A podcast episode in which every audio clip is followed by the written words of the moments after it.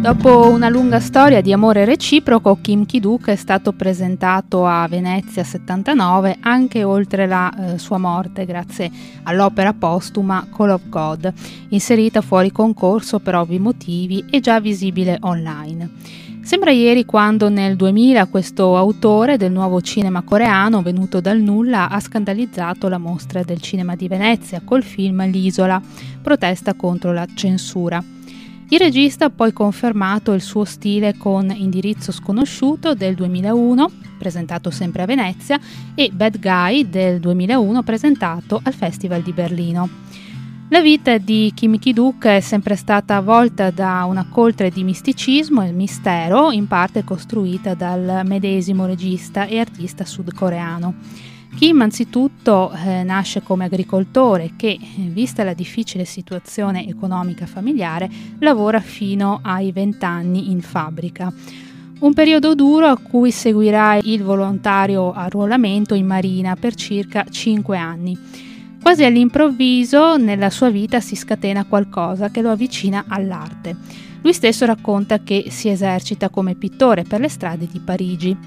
Quell'esperienza poi eh, Kim la traspone su pellicola.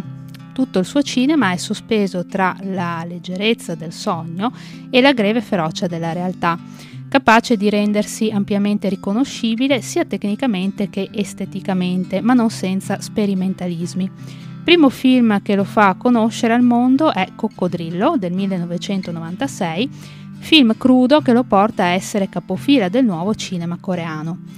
Questo trentenne spuntato dal nulla infatti è parte di un movimento conosciuto come Aldiu, una vera e propria nuova onda che ha portato ad un incremento vertiginoso della popolarità globale della cultura sudcoreana, trasformando una cinematografia devastata a causa del regime in uno dei movimenti artistici più importanti a livello mondiale.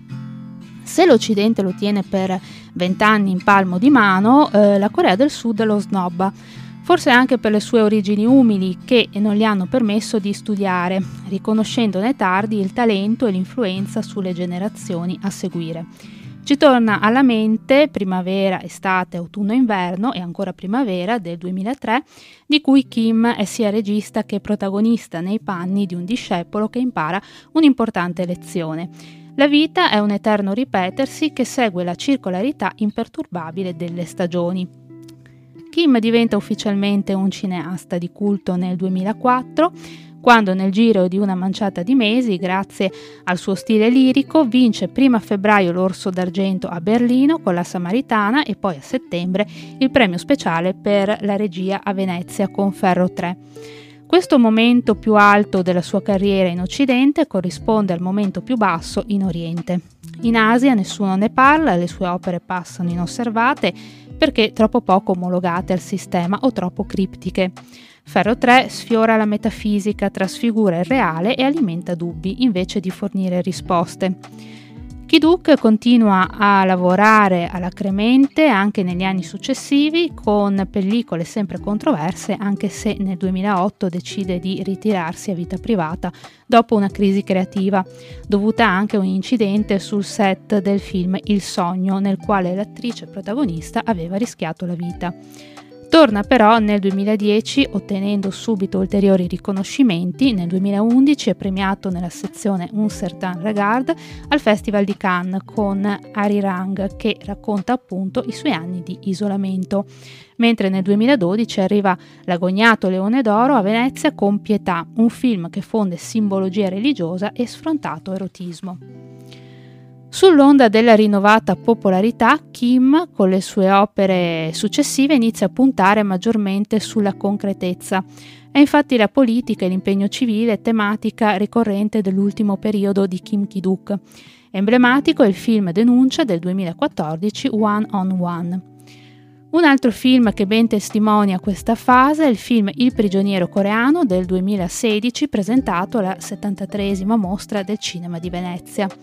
Una mattina come tutte le altre, scandite da una semplice ritualità di gesti e abitudini, Nam, un pescatore di un villaggio della Corea del Nord, esce con la sua barca dopo aver lasciato moglie e la figlioletta nella modestissima casa in cui vivono. Ma la rete della sua barca si incaglia, la corrente la spinge troppo in là, oltre il punto che segna il confine tra le due Coree, il fiume Han. Il prigioniero coreano è una riflessione obiettiva e eh, tagliente su cosa significhi oggi essere coreano. Kim Ki-duk fa un film sul suo paese, la Corea divisa in due da una delle più pericolose linee di demarcazione militarizzate al mondo. Sull'attivismo di Kim Ki-duk qualcuno gli ha eh, riconosciuto di aver portato sul grande schermo la scomoda eredità dell'abuso di potere in eh, Sud Corea. Non è facile comunque spingersi troppo in là con le critiche senza essere accusati di simpatizzare con l'oltrefrontiera. Si reca in Lettonia per lavorare al suo ultimo progetto, Rain, Snow, Cloud and Fog, che purtroppo non vedrà mai la luce in quanto nel 2020 muore all'età di 59 anni per complicanze dovute al Covid. In Lettonia era giunto anche per acquistare un immobile. Kim Ki-duk sarà eh, ricordato per il suo cinema estremo e senza mezze misure, in cui la poesia struggente dall'animo umano si scontra eh, costantemente con l'assurdità carnale e peritura dell'esistenza e in cui i sentimenti sono destinati spesso a una frustrazione senza scampo.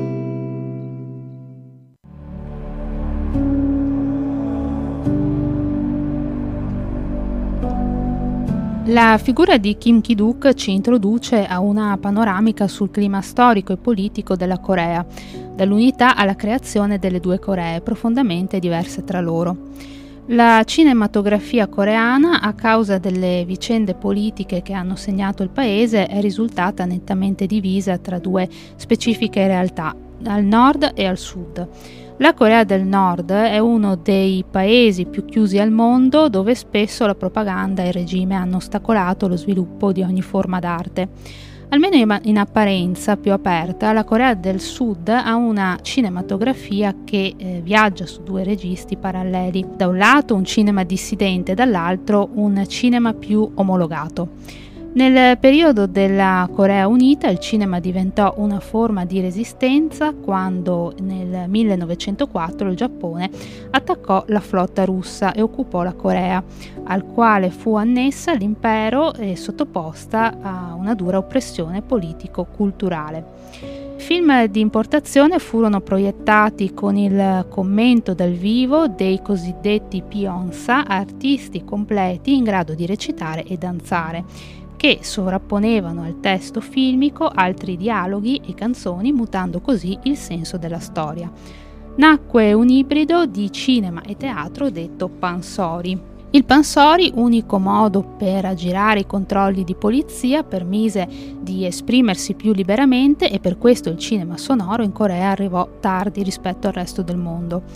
Come sappiamo il Giappone si alleò a mm, Hitler e nel 1941 attaccò gli Stati Uniti provocando la loro entrata nella seconda guerra mondiale. Dopo la guerra, nel 1946, gli Stati Uniti abrogarono la legge sul cinema sostituendola con ordinanze che aprirono all'importazione di film statunitensi e sottoposero il cinema al Ministero dell'Informazione. Nell'agosto del 48 al sud fu proclamata la Repubblica di Corea presieduta da Syngman Rhee e un mese più tardi nacque al nord la Repubblica Democratica Popolare di Corea, con a capo Kim Il-sung, leader del Partito Comunista.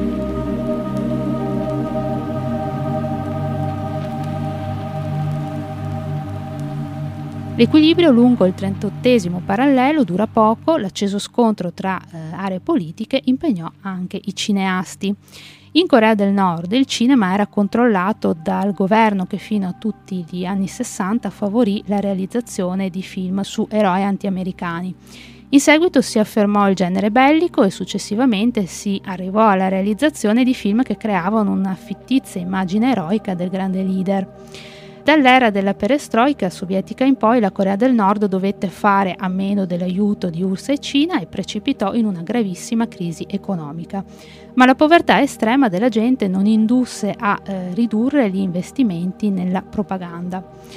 Quel poco di non ufficiale sulla Corea del Nord lo dobbiamo soprattutto alla passione di Kim Jong-il per il cinema, Un episodio in particolare è giunto alle cronache internazionali. Nel 78 una celebre attrice e produttrice della Corea del Sud scomparve mentre era in viaggio per Hong Kong. L'ex marito, il più importante regista coreano, partì alla sua ricerca. Lo stesso fu rapito a Hong Kong, opera proprio di Kim Jong-il che eh, voleva que- che questi lavorassero per lui. Gli ostaggi diciamo rimasero lì per otto anni, dopo la mm, fortuita fuga durante un festival a Vienna, il mondo eh, libero conobbe che gli eroi preferiti di Kim, come per esempio James Bond, Rambo, quindi anche occidentali, e che il suo genere cinematografico di riferimento erano i film di Kung Fu e di arti marziali.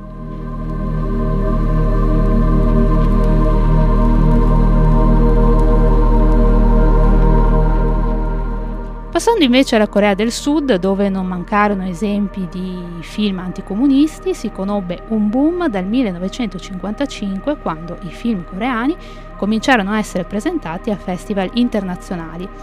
Dopo il colpo di Stato del generale Park Chung-hee eh, venne attuata una politica economica tesa a incrementare le esportazioni abbattendo i costi di produzione, in particolare per il cinema nel 62 varò una legge protezionistica basata sul sistema delle quote, che dava la possibilità di distribuire film stranieri a chi ne produceva almeno 15 e imponeva agli esercenti di riservare 60 giorni l'anno ai film nazionali. Dagli anni 60 la MPPA, dipendente dal Ministero per la Cultura e l'Informazione, aveva il controllo del mercato per effetto della legge sulla censura. Nell'immediato aumentarono i film in uscita, per lo più commerciali, con rari film d'autore. Per esempio del 61 Mia madre e il suo ospite di Shin Sang-ok, che eh, partecipò alla mostra del cinema di Venezia del 1963. Qui viene trattato il tema delle vedove nella società coreana. Successivamente peggiorarono le condizioni lavorative, si abbassò la qualità dei film e ciò fece disaffezionare il pubblico. Così nel 72 iniziò una recessione che portò alla bancarotta buona parte delle produzioni e impedì che si rinnovasse il parco tecnologico. Chiusa la MPPA nacque la MPPC, cioè Motion Picture Promotion Corporation, direttamente coinvolta nella produzione.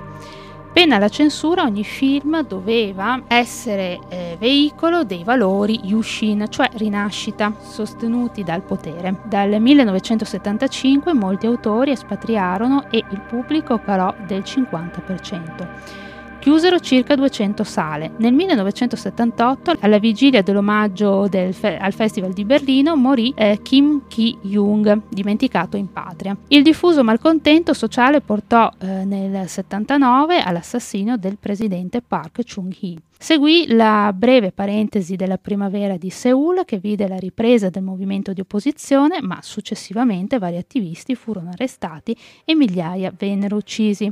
Nel 1980, con un nuovo presidente, un emendamento alla legge sul cinema sostituì l'obbligo di appoggiare l'ideologia Yushin con l'invito a produrre film d'arte. Fenomeno degli anni 80, prettamente del sud, mm, fu anche il cinema religioso, spesso prodotto anche da sette.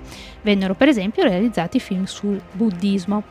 Sotto la spinta occulta delle major eh, statunitensi, nell'88 venne eh, approvato un nuovo testo di legge che deregolarizzò il mercato, permettendo ai distributori stranieri di operare direttamente. Fu così firmato un accordo tra il governo e UCC, Universal Copyright Convention, che dava alle majors il grosso dei guadagni provenienti dal mercato home video. Sull'assenza di memoria storica delle nuove generazioni venne realizzato nell'88 da Pak Kwang su il film Chilsu e Mansu, film anti-americano che anticipò le proteste per gli effetti della deregulation, per cui nel 90 filmmakers e produttori indipendenti organizzarono sit-in davanti alla prima sala Warner di Seoul. Dal 1968 al 90 i film importati erano passati da eh, 50 a 276 e, mentre i film nazionali da 212 a 111. Nel 93 andò al potere Kim Jong-sam, primo presidente senza precedenti militari. La Corea iniziò un percorso di decolonizzazione, democratizzazione e modernizzazione. Nel 98 Kim Dae-jung, ex militante del movimento studentesco, da sempre oppositore del regime, è stato eletto presidente. A giugno del 2000 il processo di riavvicinamento tra i due paesi è culminato col primo incontro ufficiale. Dopo l'ascesa di Kim Ki-duk presso il Festival internazionale come Venezia, altri registi coronarono la loro carriera in Europa, come Im No eh, Taek che nel 2002 ha vinto ex equo un premio a Cannes con Ivre de Femme et de Pinture. Lo stesso anno Lee Chang-dong ha vinto con Oasis il premio speciale per la regia alla mostra del cinema di Venezia.